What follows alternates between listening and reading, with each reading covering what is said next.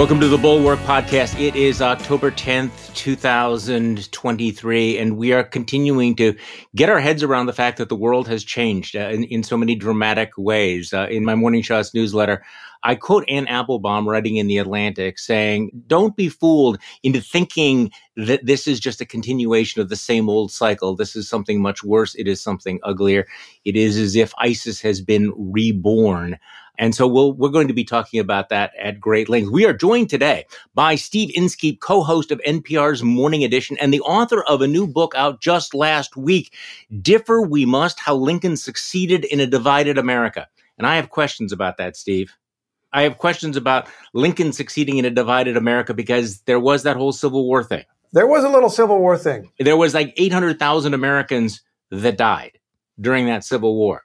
Yeah, it's pretty bad. Yeah. If you want to talk about this now, I am happy to have that raised yeah. because I am not saying in this book that Abraham Lincoln was a can we all get along guy or kiss and make up guy or peace at any price or compromise yeah. at any price. Right. What Lincoln did, though, was when the South made war on the United States, on the Union, when the South rose in rebellion, he worked to build as broad a, as possible a coalition to uphold the Constitution. He didn't try to get along with everybody, but he talked with everybody. He listened mm-hmm. to everybody. He empathized and understood everybody he could, and he made all the allies he could, which is what democracy is about you make the observation, I think is the first line of the book, that Abraham Lincoln was a politician. And, and being a politician has become a dirty word these days. And obviously we're, we're thinking a lot these days about, you know, what is statesmanship? What are politics? Uh, what are we looking for?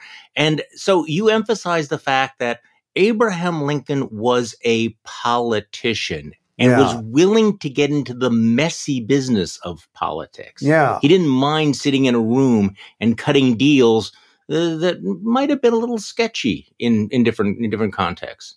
Yeah, a little sketchy. Dealing with people that are can feel morally perilous to deal with. We do have a very negative image of politicians. We have certain politicians whose behavior encourages us to have a very negative image of the profession. But I think sometimes we disrespect the wrong things about politics we have this view, and I think this is true on the left and the right in somewhat different ways. The parties are not the same, mm-hmm. but they each have a variation on this, a feeling that if you talk with the other side, if you right. deal with someone who differs with you at all, you are weak, you are naive because they're never going to change their mind, you are even right. morally tainted by the association with the other person.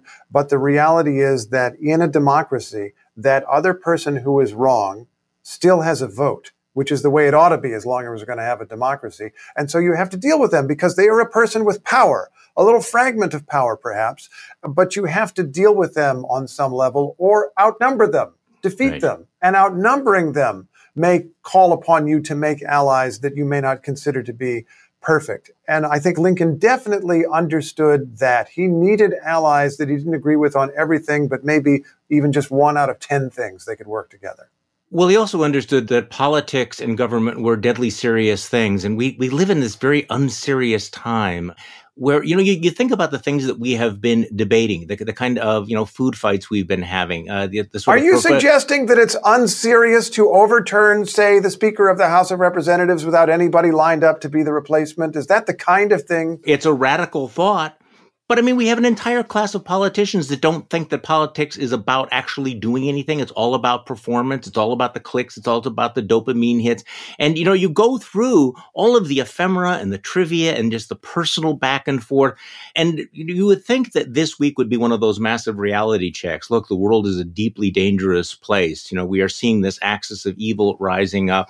And that maybe we have been feeling that we can indulge this kind of uh, politics of performative demagoguery because we've been so complacent, right? That we can burn things down without consequences. What's interesting about this book is the, is the contrast between the politics of someone like Abraham Lincoln and the politics that we are unfortunately having to endure right now because he understood that there were deadly consequences. It was not just a show. You just couldn't say some, you know, throw some shit up against the wall and then go on cable television that night, you know, to try to raise funds off of it. That was not what government was. I mean, I've been very interested in the course of Kevin McCarthy, the yes. former House Speaker, because there have been a couple of moments this year where he acknowledged the seriousness of events. There was a period in which he was trying to mm-hmm. accommodate his right wing and accommodate his right wing and keep his job and saying things that appeared to be untrue and on and on and on. Yeah. But then the debt ceiling approached and he made a deal which is what is necessary. It is the system we have in politics. I won't even say, because I'm a journalist, that it was the right thing or the wrong thing, but it is the normal and expected thing. It is the way the system is supposed to work. This happened again on September 30th. The government mm. is supposed to stay open. There are serious things to deal with. He could not get agreement on his own side, so he made a deal with the other side which is the kind of thing that you do that is the normal and expected thing in a democracy. It's recognizing the seriousness of the situation. But the second of those times, he had just enough of his colleagues in the House who had a different idea of things, that you should never right. compromise, that you should never make a deal, that there's never a moment that the overriding needs of the country are greater than my personal view of what my party should do, even if I can't really express what that is. And here we are. This is the, the moment that uh, has, has been coming for so long, and it's probably going to get worse. Uh, interesting, you, we bring up uh, Kevin McCarthy today because Kevin McCarthy is uh, not willing to let this particular crisis uh, pass. And I'm not a betting man on these things anymore. My prediction skills are quite limited. A week after he becomes the first speaker in history who's to be ousted, he's essentially saying he's willing to come back because there's a crisis in the Middle East and I'm still here, which by the way is, I would say unlikely, but not impossible because right now nothing is impossible, right?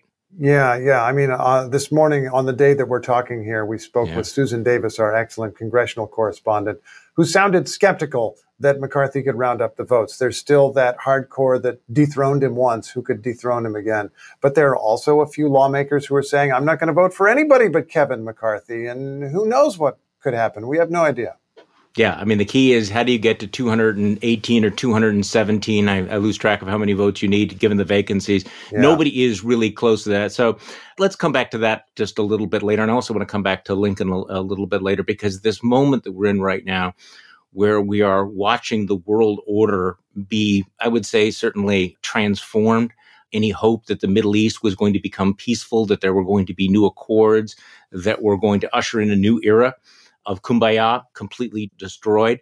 The world seems to be lining up behind Israel for the moment. We know that the retribution is going to happen.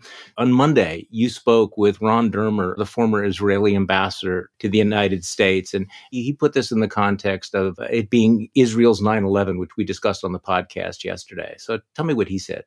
Yeah, yeah. I've had an opportunity to visit Israel and the West Bank and Gaza over the years, and have interviewed uh, Netanyahu over the years a number of times. I've tried to pay attention mm-hmm. to that story. It really is striking what we learned about Hamas over the weekend. I was last there in 2018, mm-hmm. which was an occasion you may recall this. There were Hamas people lashing out then and their efforts were so pathetic compared to Israel's power that it was almost sad. There were random unarmed civilians effectively marching into machine guns. There were people sending kites over the Israeli lines, hoping some kind of incendiary device would, would set a fire. I mean, really, really weak ways to lash out at Israel. And we discovered over the weekend that they were far more capable, I think, than anybody thought, that they had developed more capability over the last couple of years. The brutality of this is hard to get your mind around. The targeting of civilians is hard to get your mind around. And I mean, I've been around. I was, I covered the Pentagon on 9 11. I get that people do what people do, but it's still, I, I never get used to it. I never am unsurprised that that someone would kill women and children or take hostages in the way that that Hamas has done. And then, yes, uh, on Monday we interviewed Ron Dermer, who's a close advisor to Netanyahu, was the ambassador mm-hmm. to the United States, is now their minister for strategic affairs. And one of the questions in my mind going into this interview, Charlie, as it would have been yours, I'm sure, is what about civilian casualties? How are you going to strike this densely yeah. populated area without killing a lot of innocent civilians? And he effectively preempted my question by saying, we're going to do something very, very forceful and we're going to kill civilians and it's just going to happen and you better deal with it. You better accept it. And he demanded the support of the world in spite of his expectation that civilians will be killed. I'm hard pressed to think of another interview where someone has been that frank about the reality of damage to civilians. And of course, the Israeli defense minister has said, we're cutting off food, we're cutting off water, we're cutting off electricity to a couple million people. It is an excruciating situation, the solution to which I certainly don't know. And there are hostages. Yeah. There are hostages in, in Hamas's hands, which obviously complicate this tremendously. You know, there was once a time when uh, was the Israeli policy that we do not negotiate with terrorists at all. And I'm hearing a lot of that again, that if we negotiate for these hostages, we will simply have more hostages. So what do they do? What happens now? What are the prospects you can rescue these people? I mean, this has been horrible but it seems likely with your description that it's going to become even more horrible.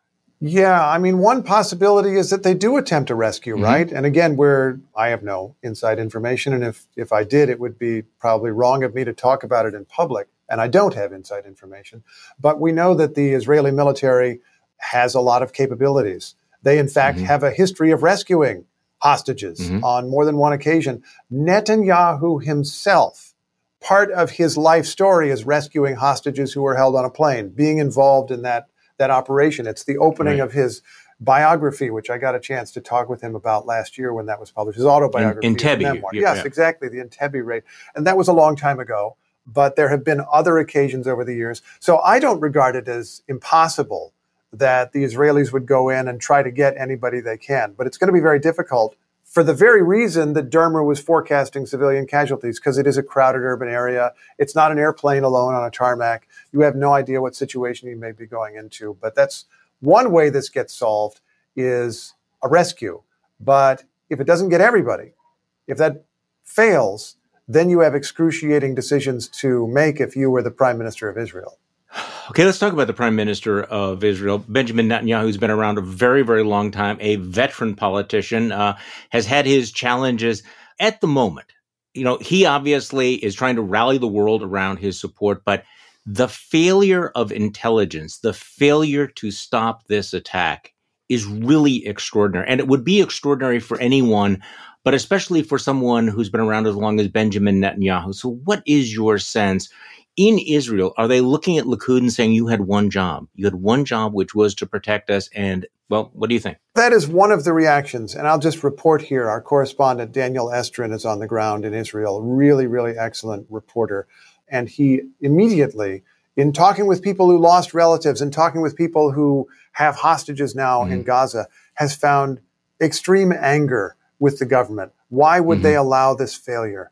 I'm trying to remember back to the fog of 9 11 in the United States. And there certainly was anger at the US government for this failure. And yeah. why was George W. Bush reading to a kindergarten class or whatever questions people asked? But the, I remember a very wise statement by Tom Ricks. Maybe he's been on this program at some point, the uh, writer about military affairs and now historian, friend of mine, wonderful guy. He came on our air after 9 11 and he said, I'm not sure that I would want to live in a country that was ready for 9 11 meaning that the security that would have been necessary to prevent that and foresee this very creative and horrible attack would have made it almost a totalitarian state. That was his view. He would rather live in a free country and face the risk than live in an unfree country and not face the risk. I think there were people who had that perspective. And there were also people, of course, who supported George W. Bush's response to the attacks. His approval ratings were like 90% and remained that way for a year or two. This seems to be a different immediate reaction. Netanyahu's own government had divided the country, was pursuing an agenda that a very large number of Israelis opposed, um, that they were in the streets over for months and months and months, which he modified somewhat but would not abandon. And that led to anger against Netanyahu. And also, the idea of an attack out of Gaza is not a surprise the scale and ferocity is a surprise. At least it surprised me. I did not realize they had that kind of capability. I don't think anyone did. but if you're the Israeli military, that's what you're paid to know. And they knew just where the enemy was. And so there is some anger. It is incomprehensible. Now, there's a long and complicated history, which I don't want to go deep down the rabbit hole. But Israel has, uh, in many ways, well, encouraged Hamas in the past, that they saw Hamas as a counterweight to the Palestinian Authority, which has been weak. And as a result, there's been a little bit of pussyfooting around with Hamas, a little bit of appeasement of Hamas. So that policy now has been utterly discredited. Obviously, a certain amount of naivete on the part of the Netanyahu administration that they thought that Hamas was not posing an immediate threat, that if they gave work permits to people in Gaza, somehow that that would lessen the pressure. So they obviously did not understand what was about to happen in terms of the logistics of this attack, the missiles, the hang gliders, the, the bulldozers, all of that. But they also completely misread the mood of Hamas. I mean, so this is like a multiple cascading series of failures, isn't it? Yeah, yeah. I mean, I, I don't want to comment too thoroughly on the history. Yeah. I mean, there are people who will say Israel created yeah, Hamas. Uh, I can't verify yeah. that sitting here. But in any case, Israel has dealt with Hamas. There's an argument to be made that Israel needed to deal with Hamas because it's just a reality. They were mm-hmm. there, they controlled some territory. It's territory that Israel withdrew from in 2005 and did not find it in its continuing interest to have a troop presence literally inside of, of Gaza. And so they pulled away and, and built their walls. And Hamas is there, and you have to deal with them in the same way that you would have to deal with any group of people or just realities like the weather. I mean, it's a reality that there are these people who live there and feel that Israel is, or many of them feel that Israel is an illegitimate state and also know as just a matter of literal fact that they don't have equal rights, don't have freedom of travel, don't have a very free economy, and are surrounded by walls. So you, you have this group that you need to deal with. And they did make an effort, when possible, to deal with Hamas and to deal with Palestinians in the West Bank, at least economically. This was part of Netanyahu's policy during his prior prime ministerships and part of what he's at least spoke for in the present one, that he was happy to encourage prosperity for Palestinians, but less and less willing to allow anything that looked even remotely like independence for Palestinians. I don't blame them for trying to deal with Hamas just as a reality, but they did not see the attack coming, that's for sure. So this is a far right government, and since we're going to be talking about politics and the, and the messy business of politics, uh, Netanyahu presides over a far right government that has engaged in, you know, push policies that have really torn this country apart. I mean, there was actually talk about the possibility of, maybe metaphorical, civil war. But you had people in the security services, people in the military, who were saying that, look, this is weakening the country, this is making the country more vulnerable. This was as divided a country as we have seen since I think. 1948. You, you may have a different impression. So, to what extent did that contribute either to Hamas's perception that Israel was weak and divided or to the reality? That in fact, Netanyahu and his small circle had become so isolated from the security services or people in the military that they weren't listening, that they weren't paying attention, that they had become disconnected from this apparatus. What do you think? I am reluctant to draw that conclusion, yeah. as many people instantly did, because you want to report, you want to be based right, on facts. Right. But the reality is that the government did have a giant distraction, a very divisive distraction. I think about this often in terms of the United States. I even think of it in terms of the story of, of Lincoln. We create these giant distractions for ourselves, and we really need to be worrying about other things. Why did we spend the spring? In a pointless debate over the debt ceiling when we needed Utterly to be paying pointless. attention to China? Yeah. Why did we almost have a government shutdown when we needed to be paying attention to things? Why did we then have a deposing the Speaker of the House and freezing the House of Representatives when there might be a crisis any minute and suddenly there was one? Why are we having a lot of the arguments that we have over cultural memes and social media messages when there are other more serious things to argue about? This is a question that I have. My research about Lincoln makes me think about this too, because Lincoln tried to focus on one central goal. He's the president of the United States. There was a rebellion. He wanted to focus on that. He wanted to keep people united on that one goal, preserving the Union. He tried to shove other controversies to the side, not always successfully, but he was trying for the one big goal. And while I am reluctant, as I said, to say the distraction in Israeli society made them more vulnerable, it is no doubt, though, a distraction from serious threats that they were aware were in the neighborhood. I thought it was interesting what uh, Ambassador Dermer told you when he was describing this forceful response. He, he said the last time we saw something like this was when ISIS came out on the stage. You saw that in the trucks with these fighters wearing the jihadi banners, going in indiscriminately, mowing down people. This is an interesting analogy that that what we are seeing is kind of ISIS writ large. We're seeing this new style of just pure raw terror, aren't we?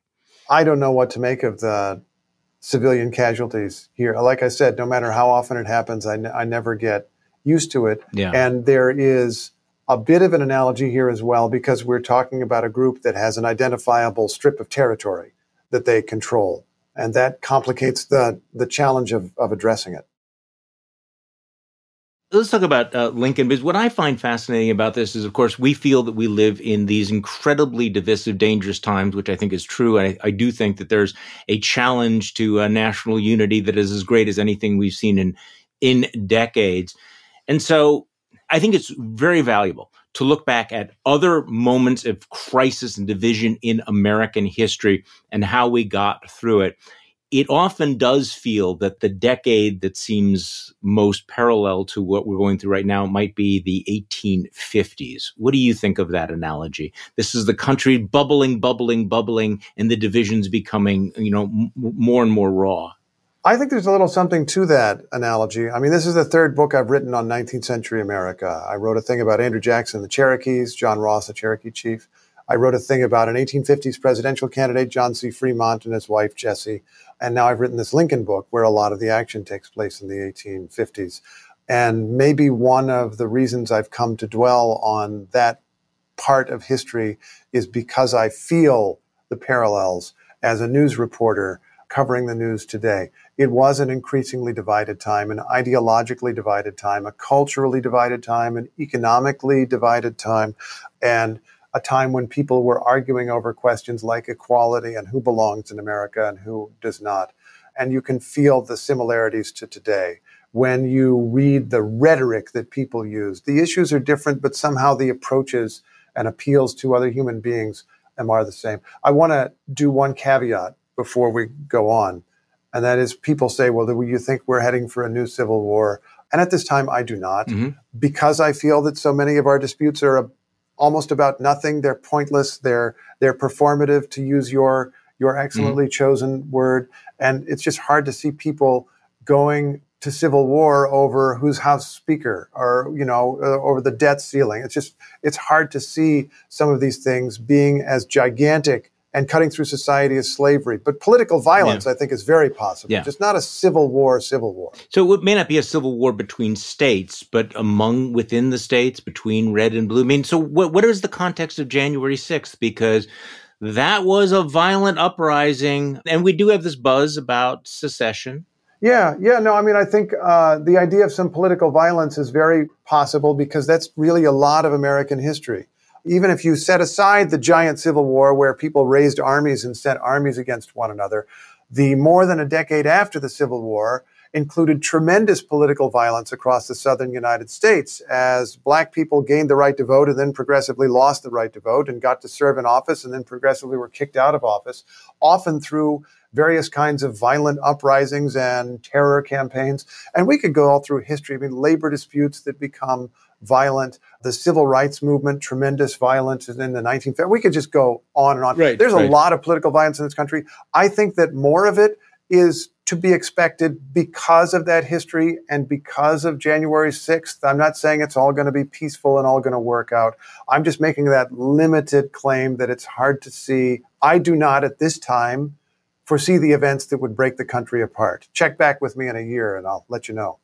Okay, so we started off talking about Lincoln's political skills because, and, and I want to talk about in terms of, you know, the, that he was a politician.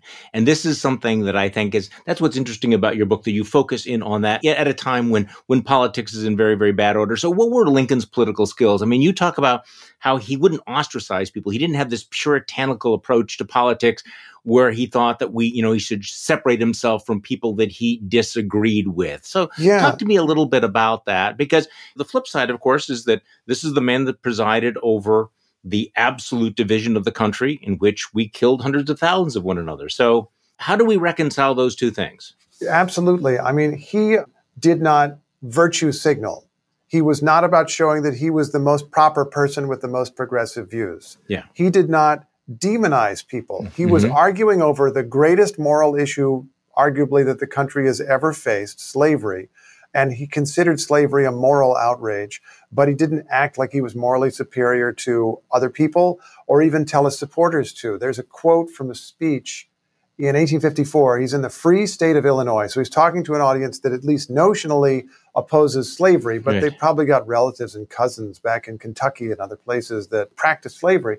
And he actually says, if we were in the place of slave owners, we might do exactly as they do. And if they were in our place, they might do exactly as we do. Hmm. Essentially, he was saying people are shaped by their environment. They're shaped by their circumstances and their interests. And slaveholders had, in many cases, inherited a centuries old system, which they naturally defended out of self interest. So I think there's something really powerful in that that's really useful. I mean, I got a chance to talk just the other day about this book in a church. And I was thinking about that idea of all of us as being flawed, none of us being perfect, all of us having imperfect beliefs on race or anything else that probably will be outdated in 10 years anyway, whatever is we think is proper now. But what Lincoln was willing to focus on, rather than the individuals, was a system that degraded human beings and corrupted human beings and had to change. So that was one thing. I'll mention another thing, having taken this kind of modest view that he wasn't like morally superior to everybody, he thought about who he was speaking with. He empathized with them and he considered their interests, their self interest in many cases. He had this view of humanity that everybody is guided in some sense by self interest, which sounds really grim, but it's also understandable because if we don't look after our interests, then somebody has to. And so he would shape his arguments to appeal to that. No, that's interesting. I mean, you point out that he spoke carefully. He did not demonize his opponents, and he shied away from the most radical responses to slavery because he had this, you know, this is their self interest, this is our self interest. He had the moral principle, but he was careful not to do that. In practical terms, I could certainly imagine him today, you know, being being accused of being too squishy, too soft, oh, yeah. too willing to not, you know, because he was an incrementalist. He wanted to abolish slavery, but he was very pragmatic and in some ways kind of conservative in his approach to it. Uh, people used the word conservative, and I don't think they used the word squish, but people talked about him that way at the time. If you were a radical abolitionist, you might be suspicious of Abraham Lincoln and what he really stood for, and the fact that he would also be like friends with slaveholders. And yeah. he also had views that we would consider objectionable, like maybe black people should move to some other country and be free there. There's a right, lot there right. to object to, but he was also a constitutionalist. He believed in the Constitution. He believed the Constitution mm-hmm. limited what he could get away with in terms of attacking slavery in states that practiced it. So he wanted to do the maximum that was politically and legally possible with a hope that slavery would someday end. So the stories in the book, I mean, this the, the book is, you know, differ we must, and you use 16 encounters with 16 different people that he disagreed with, that he was willing to sit down with. So let's talk about some of these 16. You talked about uh, Joshua Speed years before the war. Another one of these face-to-face encounters was Frederick Douglass in August 1863. So what were they differing about? How did that go? Abraham yeah. Lincoln and Frederick Douglass in the midst of the Civil War. Yeah, this is one of my favorite encounters. Uh, Douglass, uh, and I guess we should clarify because people get confused. There's Stephen Douglas, right. the senator that Lincoln debated in the Lincoln not Douglas to be confused. And, yeah. exactly. Really not not good views on slavery. And Frederick mm-hmm. Douglass, who escaped from slavery and became a writer and orator and yeah. had an extra S on his name, and was just an amazing figure because he was working both the inside and the outside. On the outside, he was very critical of Lincoln for the reasons we just said. Why are you so slow to abolish slavery? Why are you not doing more? Why do you not understand what obviously is necessary as the South goes to war? But on the inside, he supported Lincoln's Republican Party, which he knew was anti slavery, not as radical as he wanted it to be, yeah. but he was pragmatic too, and said this party has a chance to win, mm-hmm. which they did win. And this party is in power, and so they can do things, and I support them. And when Lincoln did finally issue the Emancipation Proclamation, Douglass took part in helping to recruit black men for the United States Army. He then felt that Lincoln's administration was failing to provide equal treatment, equal pay, and other things to those black men. So the, the black soldiers were not being paid the same as the white soldiers? Barely more than half and they couldn't be promoted as officers the way that white men could, and they had other disadvantages. Douglass went to Lincoln at the White House to protest, to tell Lincoln off. And they ended up having a really remarkable discussion that Lincoln handled in a very effective way. Okay, so he basically explained the politics. He said he would fix it, which he eventually did. How do we know about that conversation? It's a private conversation. It's a private conversation. This is true with all of these. And in fact, I might have chosen other meetings had there been better records of just what was said. In this case, there's a documentary record that includes several accounts by Frederick Douglass himself. He wrote a contemporaneous letter, like a day or two afterward, to the head of military recruiting the guy who was basically his boss as a recruiter.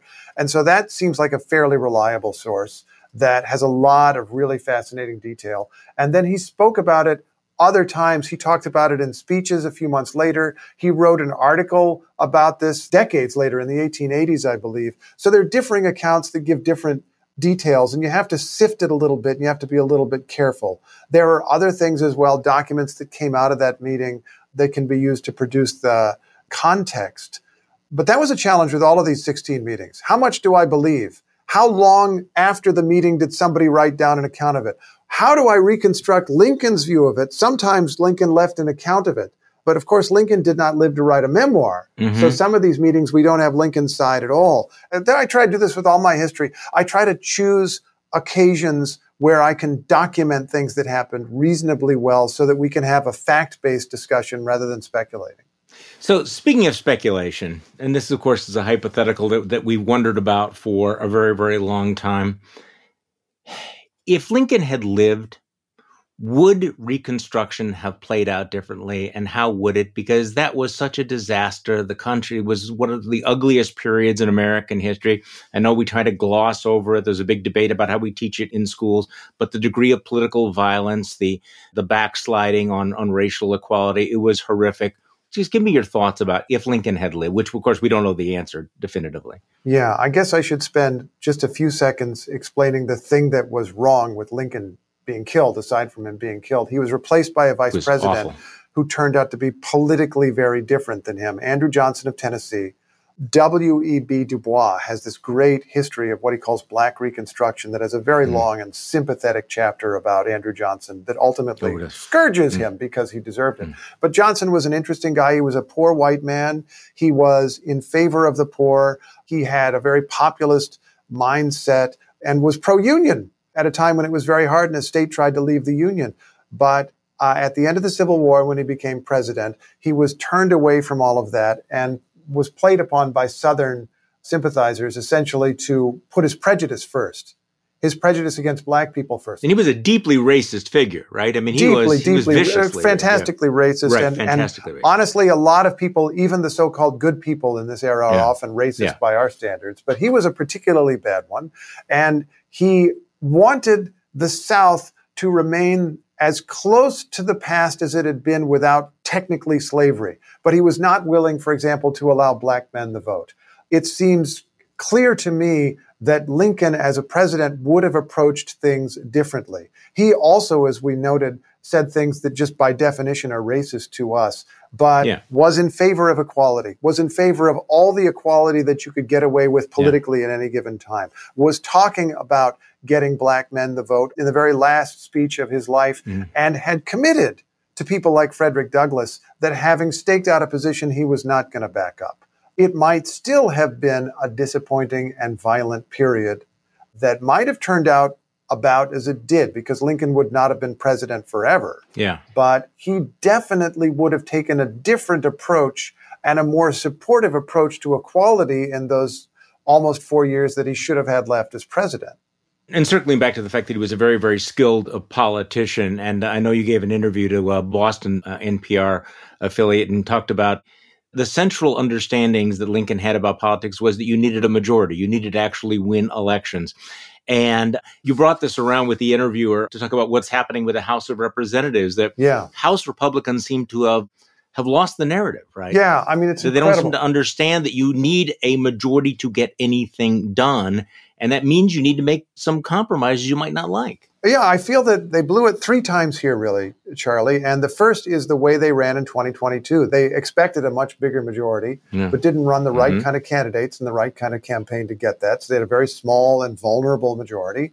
McCarthy ended up getting a majority for the speakership, but not, it turns out, in a stable or lasting way. Yeah. And then so that's two. And then the third is Matt Gaetz. I mean, congratulations to him. He achieved his objective, but he doesn't have a majority either, which is why nobody knows what's going to happen here. Matt Gaetz may not care about having a majority. So, in, in the same interview that I was very interested in your comments, you know, one of the dilemmas these days covering American politics is, and I'll ask you as a prominent member of the media, how do we cover Donald Trump? It is a unique problem. I mean, you said you're you're happy to say the former president is alleged to have committed a crime, but I'm not going to try to pretend that I don't already know that he tried to overturn the election that he lost. I know how difficult it is to deal with someone who lies as aggressively and consistently as Donald Trump does.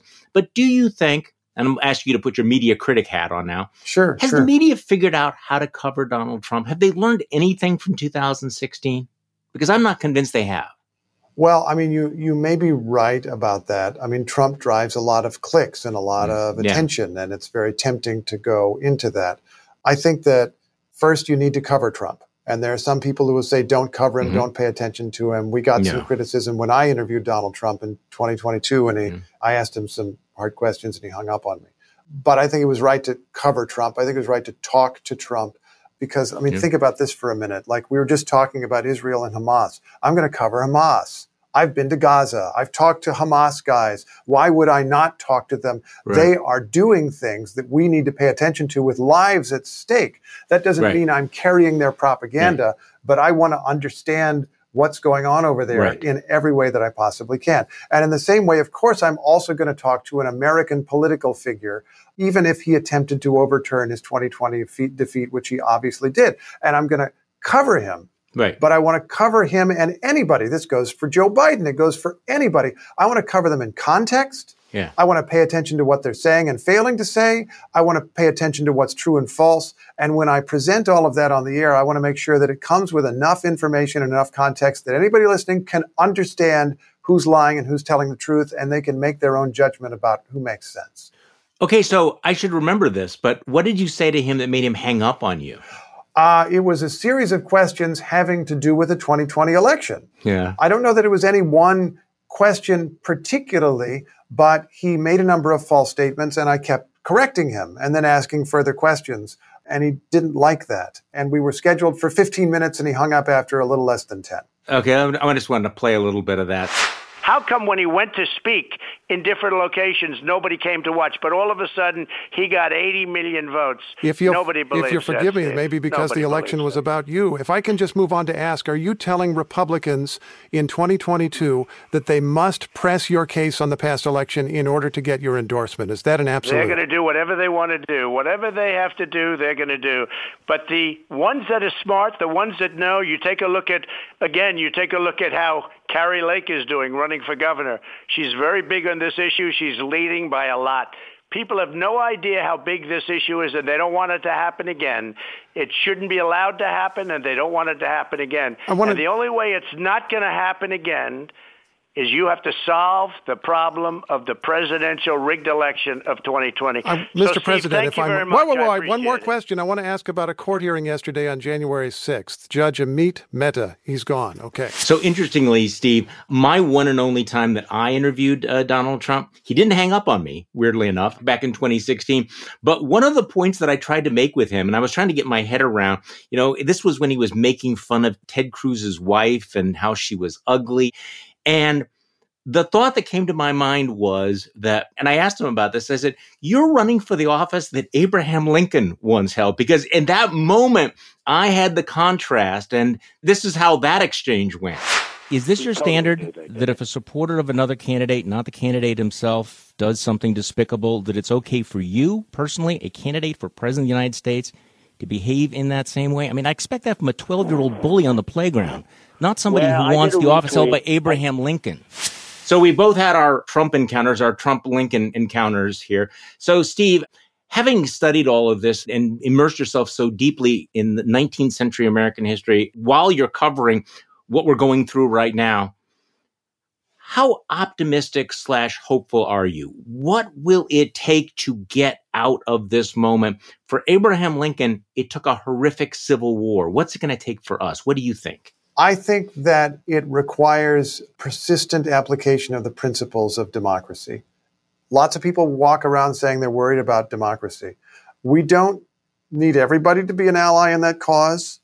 Yeah. We do need a majority to be an ally in that cause. And that may call for difficult compromises or reaching across to make allies. I mean, I think about someone like Liz Cheney, who ultimately lost her job over this, yeah. but worked with the committee that was investigating January 6th and produced a voluminous public record of it on a bipartisan basis, even though she was dealing with people who, if the issue were different, they'd be profoundly on different pages. And I think there were even people who kind of despised Cheney for things that she had said on various issues over the years. You need to build a majority. That means reaching out to lots of different kinds of people. If you think about this from a Democratic perspective, in 2024, Democrats are going to lose the Senate unless they do reasonably well in a number of states that are more conservative and even support right. senators who progressives can't stand. And if you think about it from a Republican perspective, Republicans are likely to lose the presidential election unless they can persuade suburban voters who used to be right. Republicans that they're not way too extreme. Right. And so each party really that. has a coalition building problem, and whoever's the better coalition builder is likely to win. But when we talk about democracy, we're not just talking about majorities, are we? We're also talking about the rule of law. We are a liberal constitutional democracy. And one of the key things that I took from, from your book about uh, Abraham Lincoln was he was a very good politician, understood the need for majorities, but he was also, as you point out, a constitutionalist. And we're going yeah. to be stress testing the rule of law and whether or not the Constitution does have the guardrails that the founders thought they were putting in place to deal with someone like a Donald Trump. Yeah, and honestly, I mean, ultimately, Charlie, I think you know this really well. The guardrails are great. We have lots of them, uh, but ultimately, the guardrails are people. Mm-hmm. We need people in institutions to support the institutions. We need a public that broadly understands that we have constitutional institutions. We may have to swallow things that we hate. I mean, Lincoln even said the Fugitive Slave Act of 1850, a horrible law. He said, okay, I hate it, but it's the law. It's constitutional. I'm not going to argue about it. It is the law. Lincoln said another thing, though, that I think is kind of inspirational when he was elected and before he was inaugurated, and Southern states were beginning to claim that they had left the Union. He said, There's no way that I can accept this because my job, my constitutional responsibility is to, quote, run the machine as it is. That is our first obligation as citizens. We have inherited this machine. It's worked up to now, and our first job is to run that machine as it is. The book is Differ We Must How Lincoln Succeeded in a Divided America. Steve Inskeep, of course, is co host of NPR's Morning Edition and its Up First podcast. Thank you so much for joining us on the Bulwark podcast today, Steve. It's an honor, Charlie. Thank you so much. And thank you all for listening to today's Bulwark podcast. I'm Charlie Sykes. We'll be back tomorrow, and we'll do this all over again.